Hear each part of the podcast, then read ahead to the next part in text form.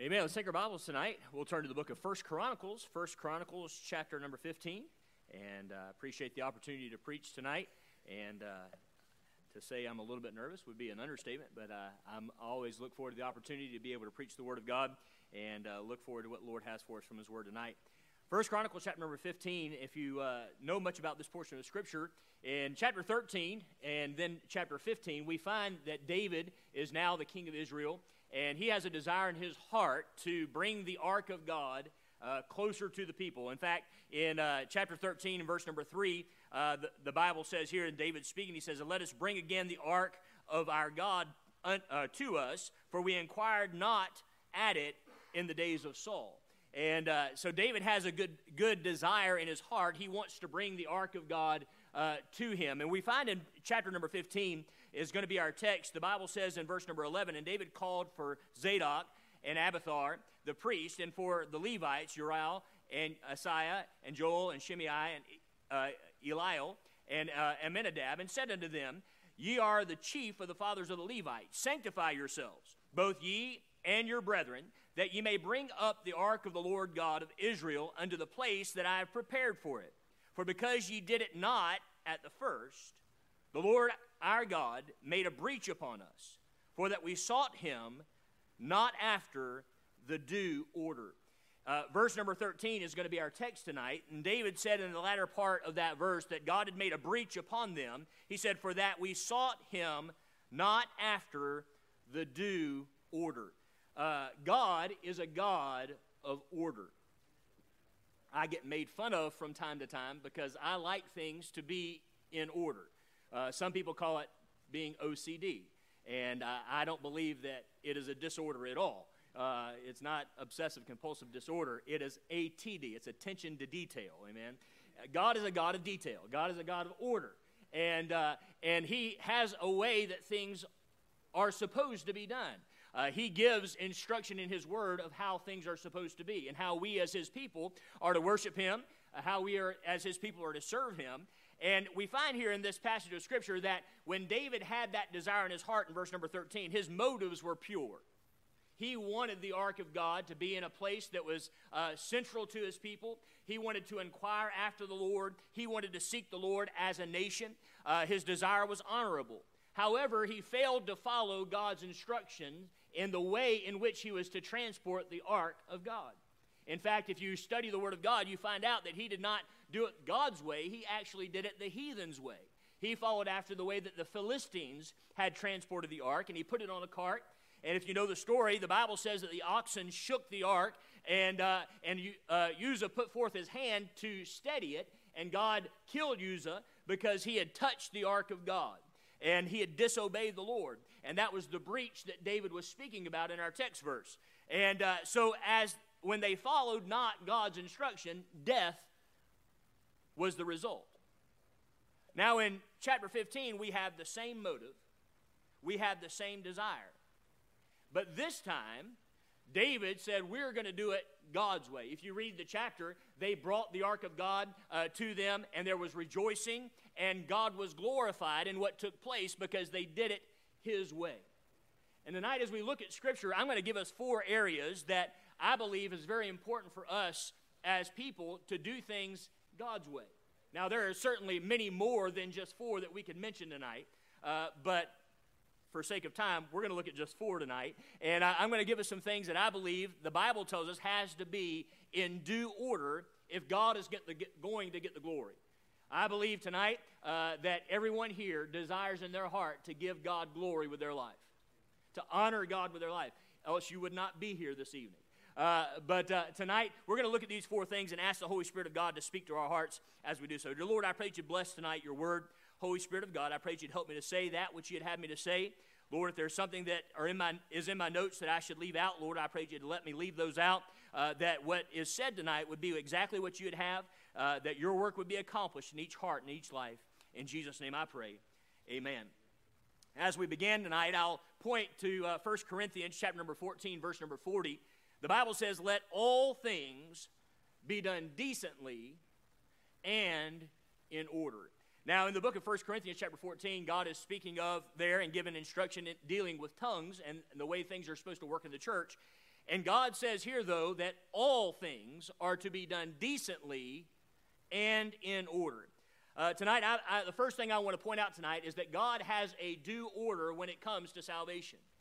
There is only one way that we as humans can receive salvation, and that is through the Lord Jesus Christ. There are many people that say there are many different ways of salvation.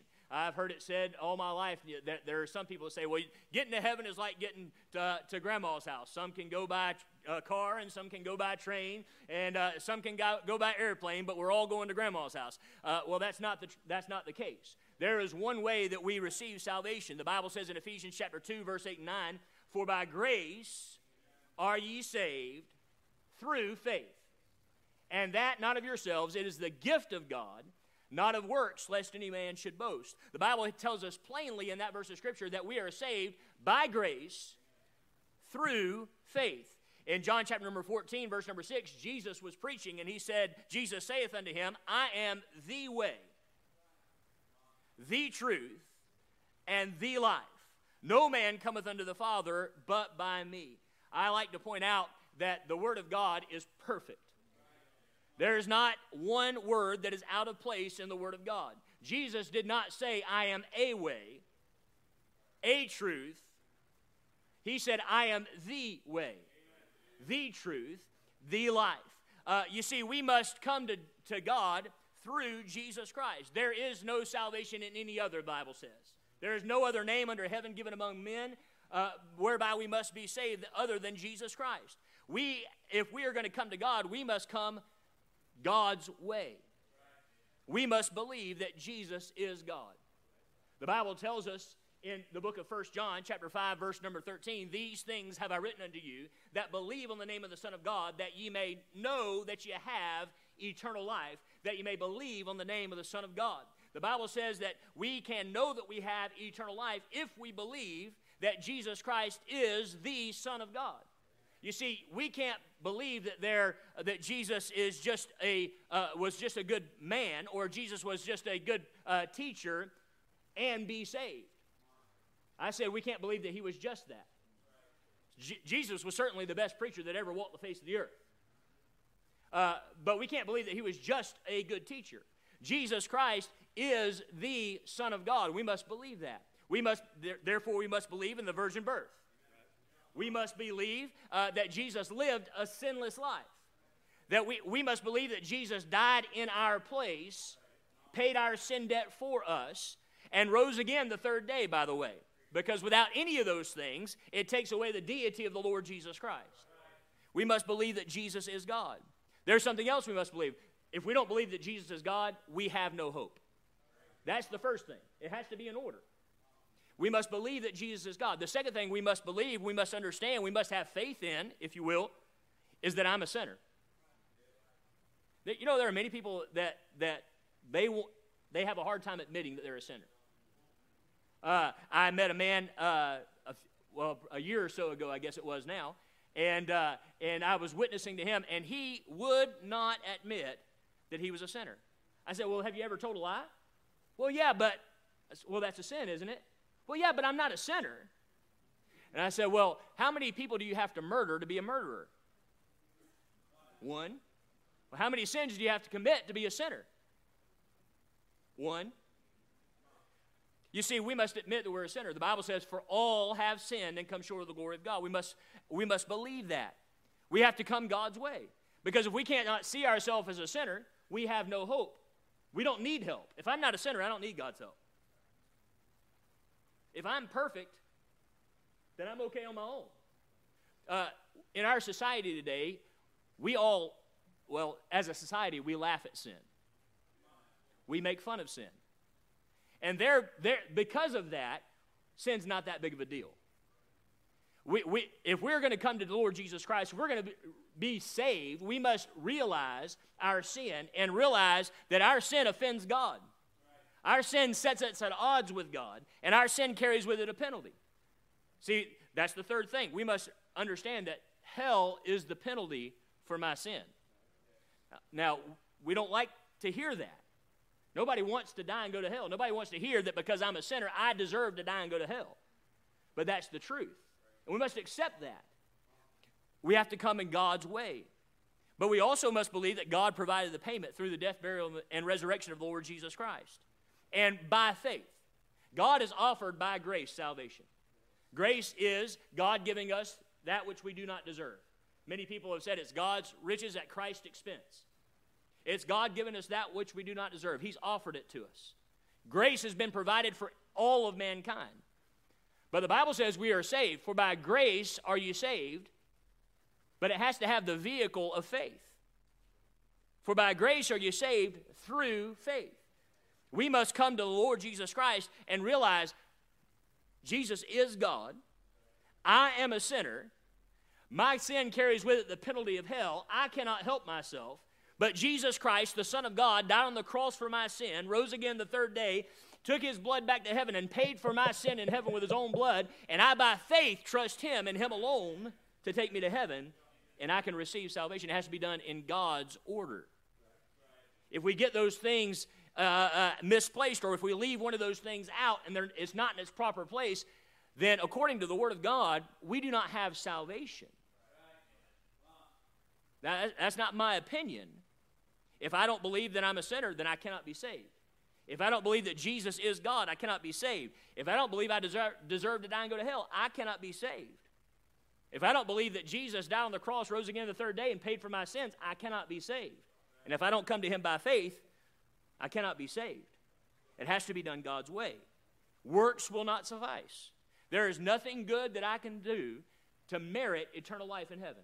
It doesn't matter how good a person you are. And I've met some pretty good people in my life that if I were the judge, man, they're, they're pretty good people. But it doesn't matter how good I am. I can never live up to be what God is. We fall short of the glory of God, the Bible tells us. Works will not suffice. And by the way, you can't keep yourself saved either. Well, I, I was saved by grace through faith, but I keep it by being a good, a good Christian. No, I don't keep myself saved. In fact, the Bible tells us that it's the Holy Spirit that seals us until the day of redemption in First Corinthians chapter four and verse number thirty. It's the Holy Spirit of God. God does the saving and God does the keeping. And I'm glad to know tonight that we can have salvation, but it has to be done in due order according to the Word of God. Uh, the second thing I want to point out tonight is that there's a due order when it comes to worship. There's a lot that's been said in society today about worship. But I think that if I want to find out how I'm supposed to worship, I should probably listen to the greatest preacher that ever walked the face of the earth. And Jesus had something to say about worship. The Bible says in John chapter number four, in verse number twenty-two, down through verse number twenty-four, Jesus here is speaking to the woman at the well, the woman of Samaria. And uh, she's put out her uh, religious front, and Jesus is counteracting uh, her argument here.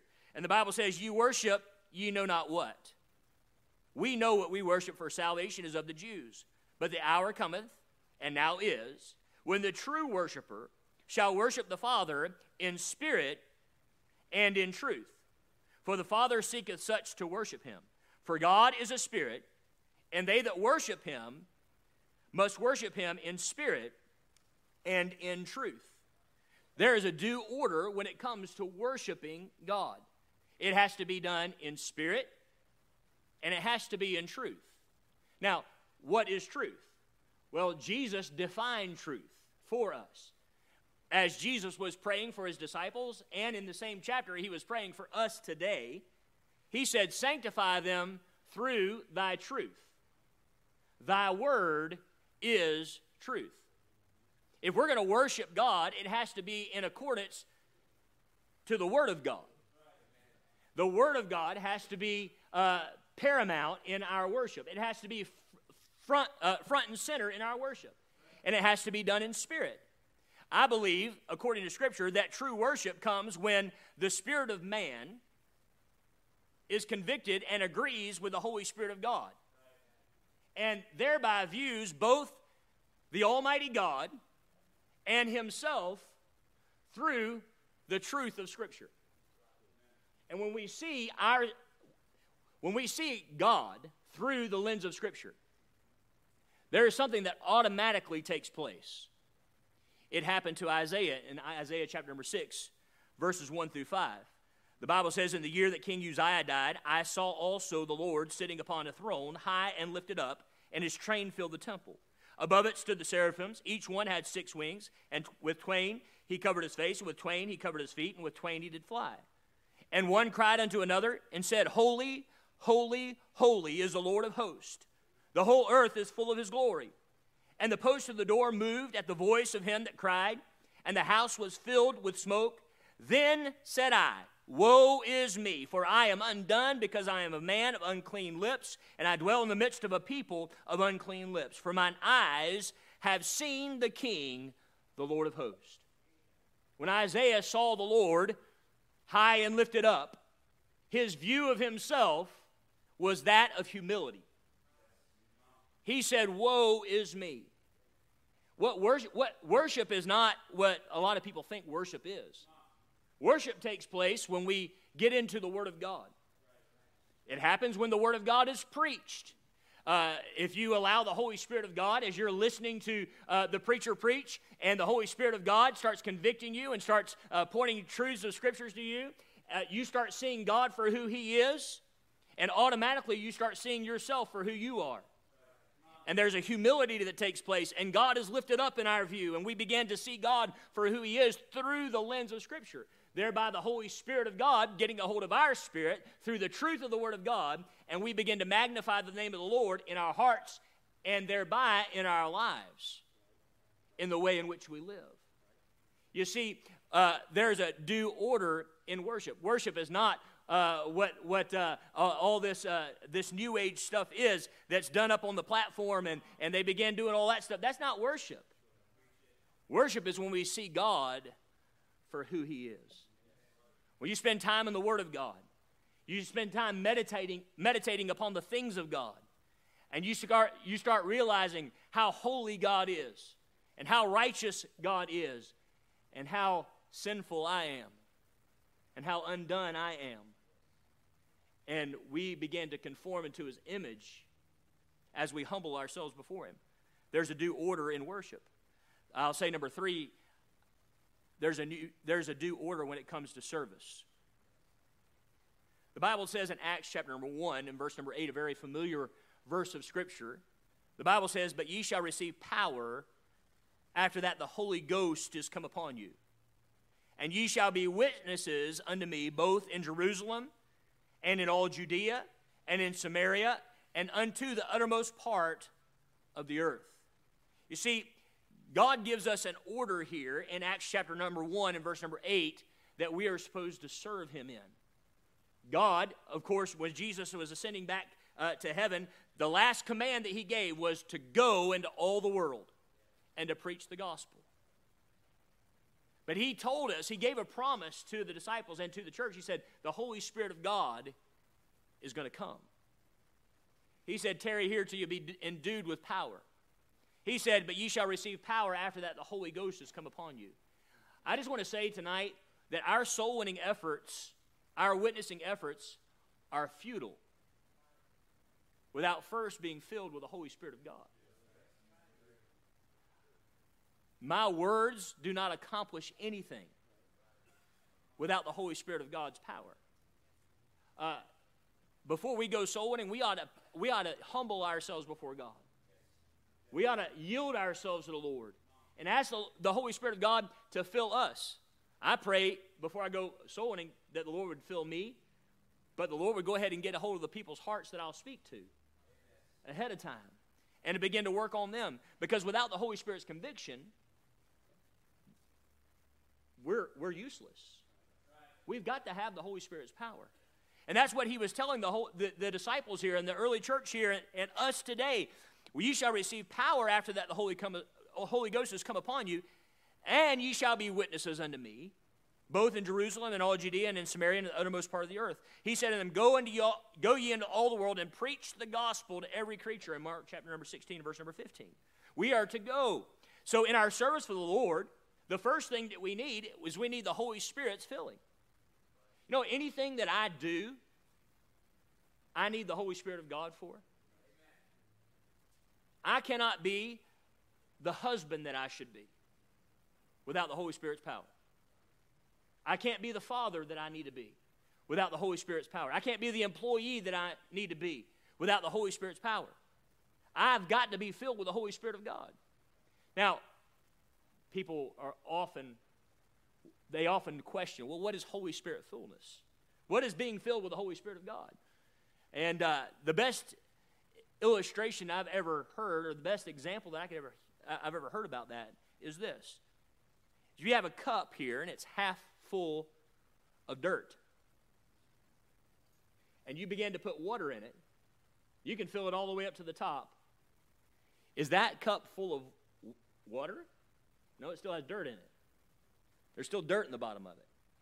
But if you allow that water to continue to pour into that cup, I've done this before.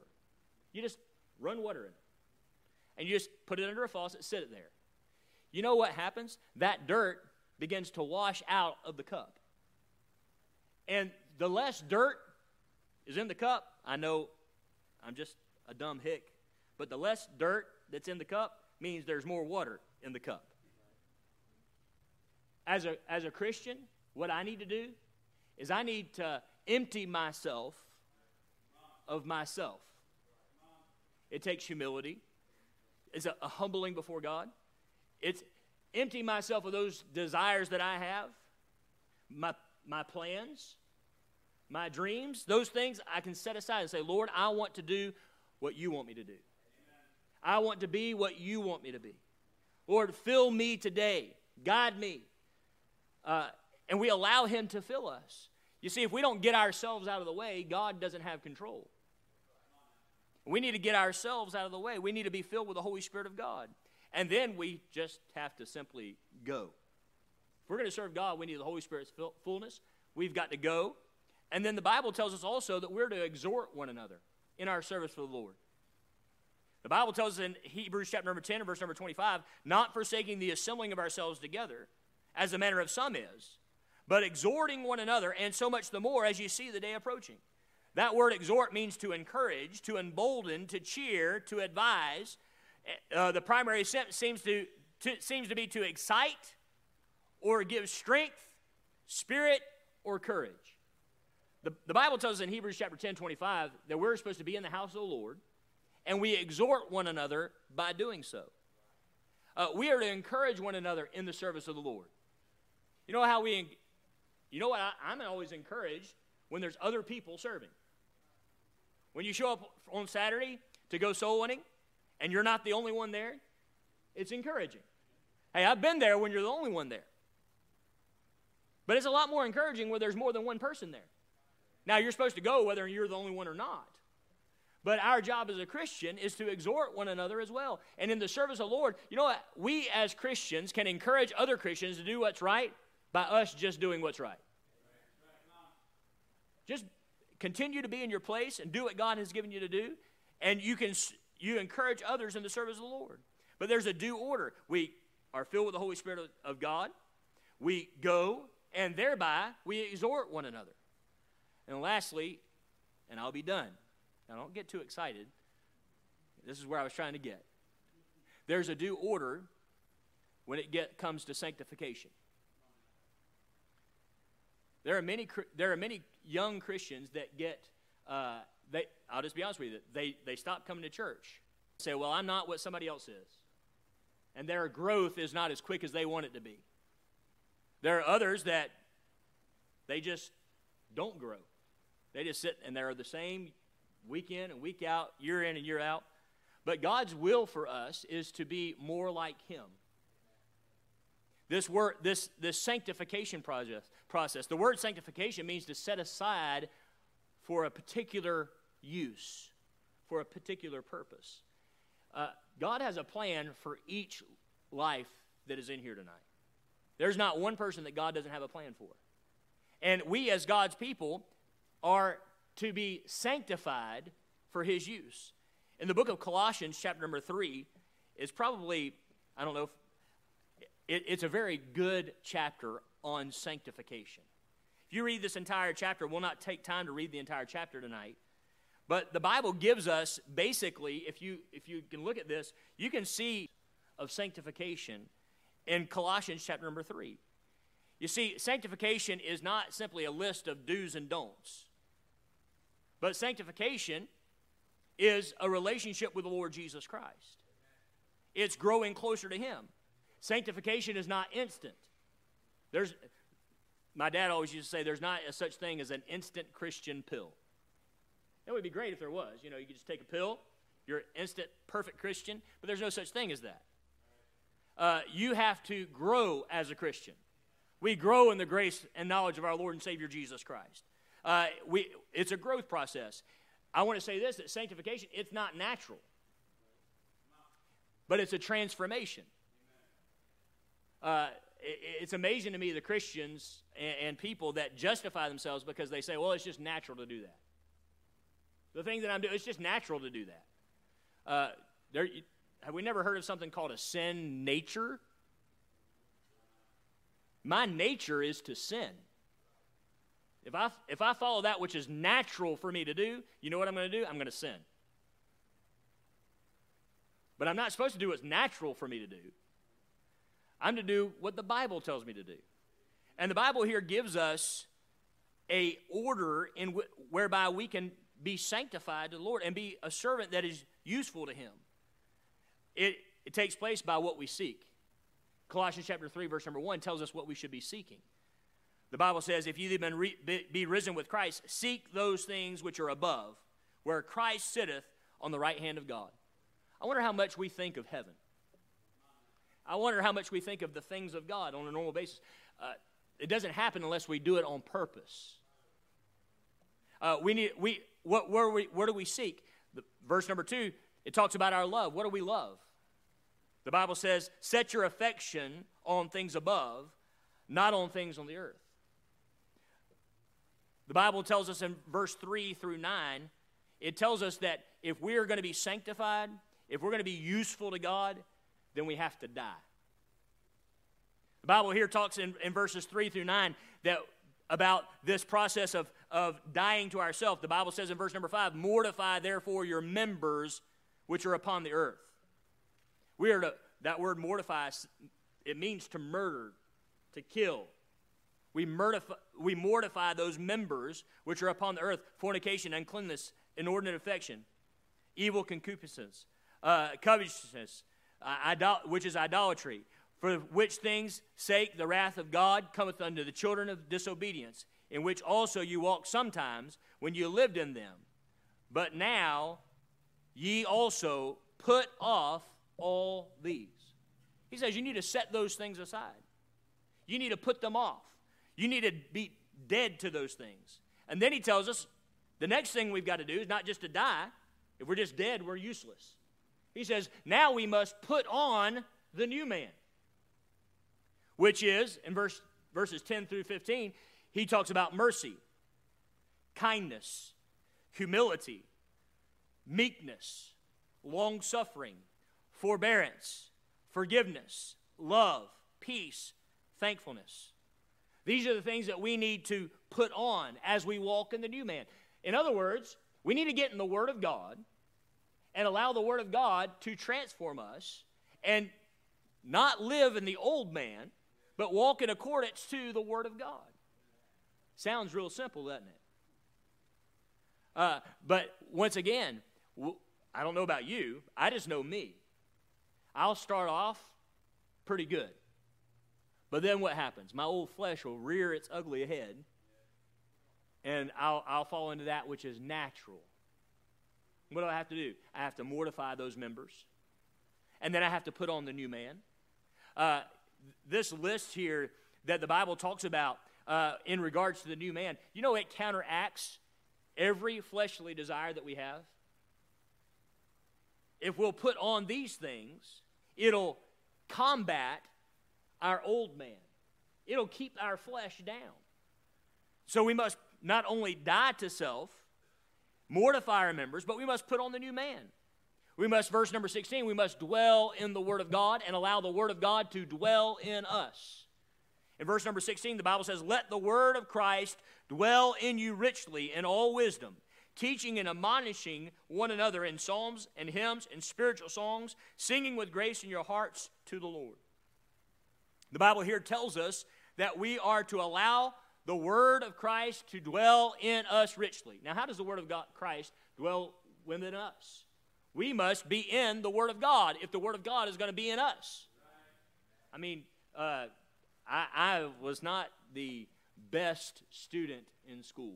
I wish that they could have taken the top of my head off and pour it all in. You know how the teacher says they can't do that? They really can't. Well, the word of God is the same way. The word of God doesn't get in us unless we get in the word of God.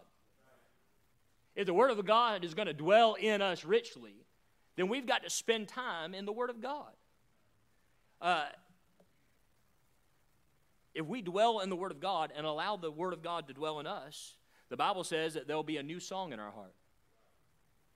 Uh, what we listen to, what we sing, it affects our walk with God. Uh, you better be careful as a Christian the type of music you allow yourself to listen to. And you better, as a Christian, learn to surround yourself with those things that are good. If you spend time in the Word of God, I was, uh, the other day, uh, a song came on, uh, My Pandora. I don't know if you know what, I'm sure you know what Pandora is. We're not in Alabama anymore. Uh, uh, but uh, as you listen to music, you can thumbs up or thumbs down. And it starts playing music that you like to listen to. Well, every once in a while, they'll try to slip one in on you.